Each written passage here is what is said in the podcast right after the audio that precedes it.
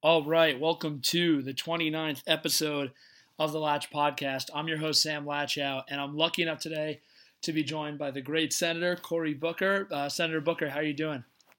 Sam, I'm number 29. I'm feeling good. Yeah, honestly, you uh, you should be feeling good. So I and uh, speaking of feeling good, so the, the last time I saw you, or the I guess the first slash second time we met, because I did get to see you uh, speak at Northwestern when I was a uh, freshman. The last time I saw you, we were walking down Seventh Avenue in uh, in Manhattan, and I uh, I realized that you were uh, comp- you told me you were competing um, in a Fitbit challenge with all of your uh, coworkers. So I'm curious, and I think the public is curious. Did you win the challenge?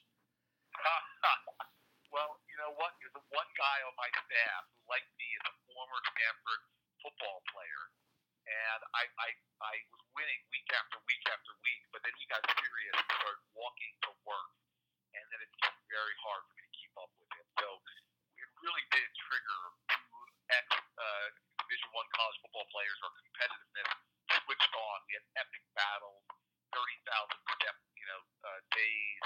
Uh, but eventually, I have to yield uh, that he uh, probably was the better man in the end.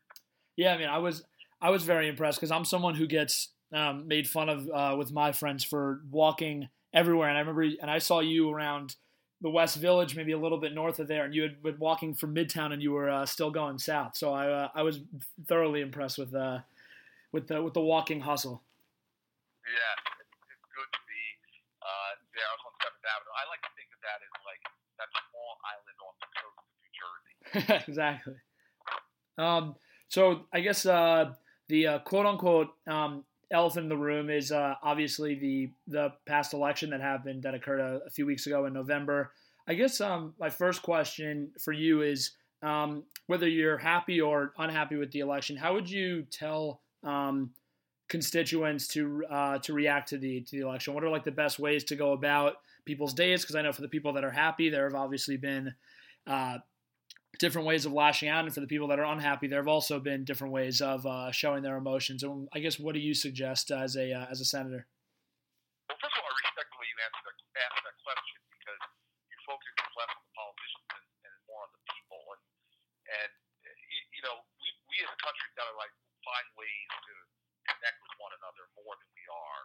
And a lot of times people have this reflexive um, sort of uh, uh, negativity towards um, uh, somebody else just because of the party label that they hold before they even listen to them, try to understand them. And we've got to start having a lot more courageous empathy going back and forth. So let me just say that in, in, with a lot of respect towards people, Republicans or Democrats. I'm very proud that I went down to Washington not just to represent, you know, uh, Democrats from New Jersey. I really work, work hard to represent people that are New Jersey, regardless of their party affiliation. And as a testimony to that, when I when I got into Washington, I tried to get together with every one of my Republican colleagues and find ways to do legislation. So I'm a Democrat from Jersey, but I passed legislation with Ted Cruz, for example, because no matter who you are as an American, you can find common ground with another American, something you can all agree on, and we should look for common ground with that. Now, look on this election. I don't think we should be lashing out at each other about anything, but I will say that I am dead was dead set against Donald Trump, and now that he's elected in office, I'm actually preparing for what I think is going to be principled fights over real issues. I mean, here's a guy that uh, is now surrounding himself with a cabinet that has a lot of very views that are contrary to what I know my state in general, even Republicans in my state really stand for.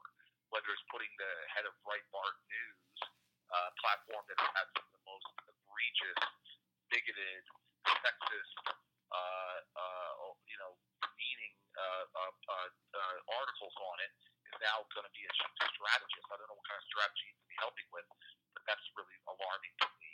Across the board, from uh, rolling back uh, important protections on our environment. Anybody who knows how dirty the Passaic River is in New Jersey knows that it was because we didn't have certain environmental protections in place, so people could just uh, pollute our, our, our rivers.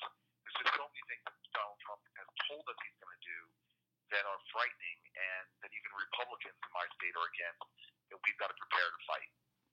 Yeah, absolutely. And uh, so I guess um, from a from a uh, common citizen's um, perspective, what are ways that you think um, are best that like the common American citizen can come out and do whatever they feel uh, is the best way to um, react to this election. Because I know there's been a a lot of like sarcasm about like the the Facebook uh, statuses and pictures uploaded and stuff like that. But in terms of I guess even more real activism, what I guess would you suggest to people who are pro or against the uh, president elect?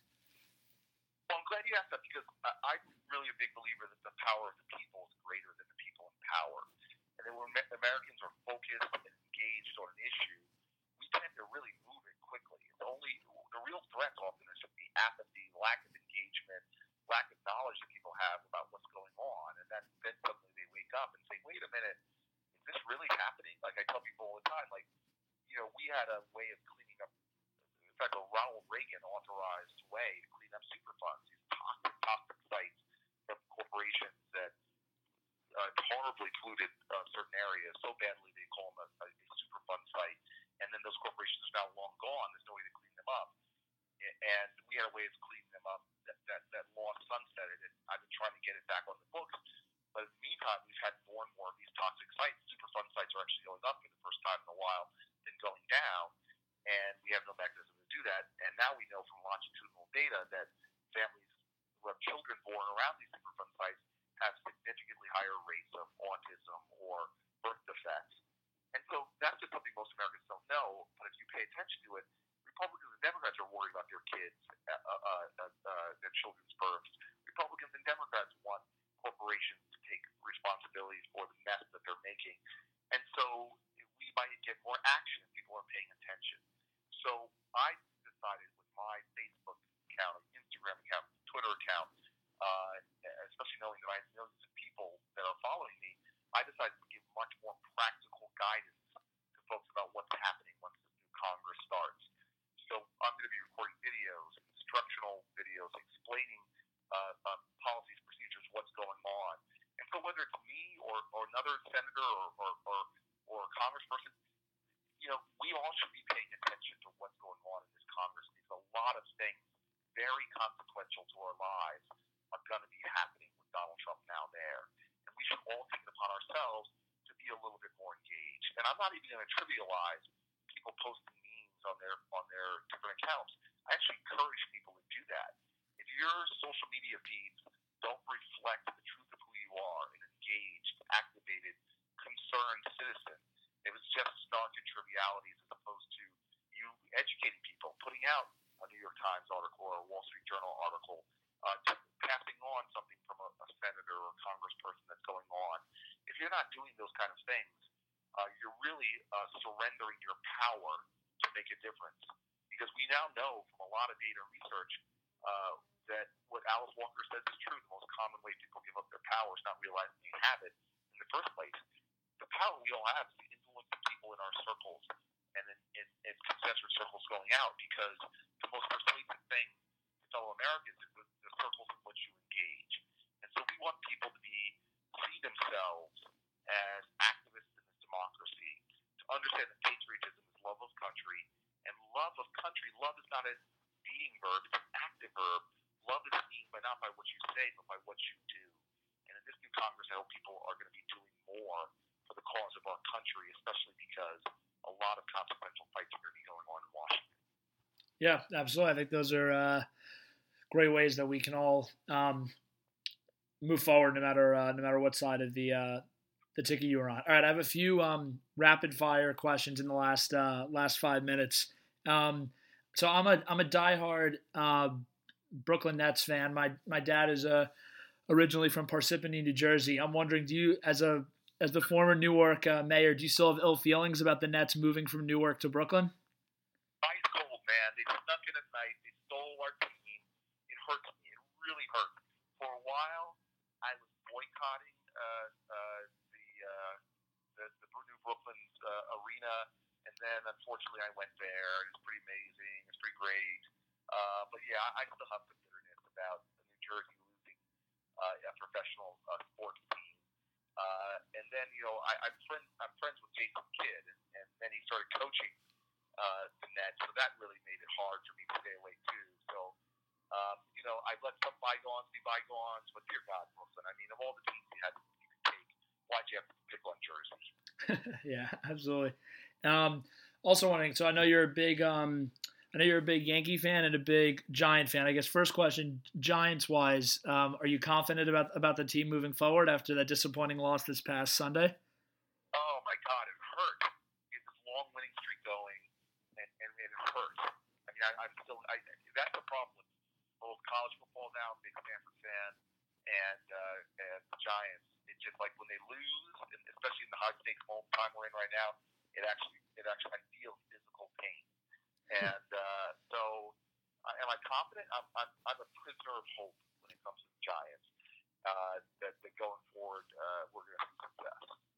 Um, and in terms of the uh, and in terms of the Yankees, I mean, they're kind of going through a little bit of a uh, rebuild, and they, they don't have as many of the superstar names yet. Is that is, is that okay with you that they're being uh, one of those uh, kind of acting a little bit more small market than uh, than we're used to? Yeah, I, I'm actually surprised given the, the Steinbrenner tradition. Um, uh, so I, I'm not sure what to think. I, I confess that like I, I don't follow it as closely as I as I used to. You're talking to a guy that you know I can still go through the 76, 77 Yankees lineup from Chris Chambliss on first, Willie Randolph on second. You know, uh, Thurman Munson uh, behind the mound, behind the uh, behind the plate. Uh, just was I grew up on Yankees. Uh, now it's a little harder to follow being so busy, uh, but I'm definitely a fan and I'm hoping that they get back. Uh, I mean, come on, we've got like the Cubs winning the World Series for crying out loud. We, we need to get some, some tradition and some Yankees back in, in, in the playoffs and, uh, and win some World Series.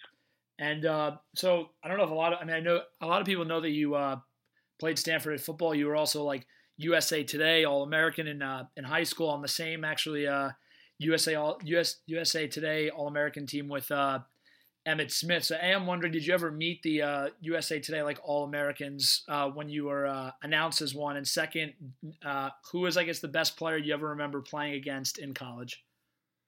So I, I definitely met like some of the people on that team. I met Emmitt Smith, who's a great, just a great guy, great businessman, incredible philanthropist. I of course, when I see him and say, look, you went on to the glory and the fame and uh, NFL stardom. I served the people, man. I went right to work. Uh, I gave it all up. I could have been that kind of guy. I could have been a contender. The older I get, the better I was. um, but uh, but look, um, it was what a privilege it was to play high school football in, in the town I grew up in, to win a state championship, to get a scholarship to play football at Stanford. Uh, unbelievable uh, uh, experience for me, and then to play at Stanford and play against Notre Dame, UCLA. I mean, some of the top teams in the country. Uh, when we played Notre Dame, we actually upset them uh, my last year. Uh, in, it was 1990. Um, Sports Illustrated literally called it. They were ranked number one in the country. We were not even ranked. And we went into South Bend, Indiana, beat them. I had my best career game. Uh, Sports Illustrated, I think, said it was the second best uh, upset of the year after Mike Tyson getting beat by Buster Douglas. Oh, wow. And yet, at the same time, they had some amazing athletes there. So I would probably say the best player. I still remember watching the guy on the film, a guy named Chris Zorich. And even the play book, the play guide that Notre Dame has, the press guide where they ask players all questions and they fill them out. When they ask the players who's the best football player they look up to, you know, some said professional football players, but a large percentage of their players said Chris Zorich. I mean, this guy was an animal on the field. Never took a break. Every play between uh, snap and whistle would give a thousand percent out there. I've never seen. He was like a possessed demon on the football field. Um, we, used, I remember sitting there with some line and just looking at the play after play, watching this guy give his heart and soul to the game uh, on the field. So I know he didn't really make a big splash in the NFL, but still to this day I remember the awe with which I watched his film uh, of any college football player I think I ever watched on defense. I, and I played against some great guys. Notre Dame had some great guys. I still remember uh, uh, trying to uh, fake out Todd Lyght, uh, All American corner, went on to the NFL. But uh, but but uh, Chris Zorich, really the and last question: If you could come back in another in another life, would uh, would you want to be uh, an NFL player? Is that where you'd want to go? You know, I have to say now that I know um, just longevity in sports, um, football is my sport. I just love, I love it. I mean, I, I was literally in front of the Capitol today, a little late for something, so I was running against the Capitol grass, and I felt the echoes. I mean, I literally felt like running patterns, like making some sharp cuts. uh, I just enjoy watching the sport.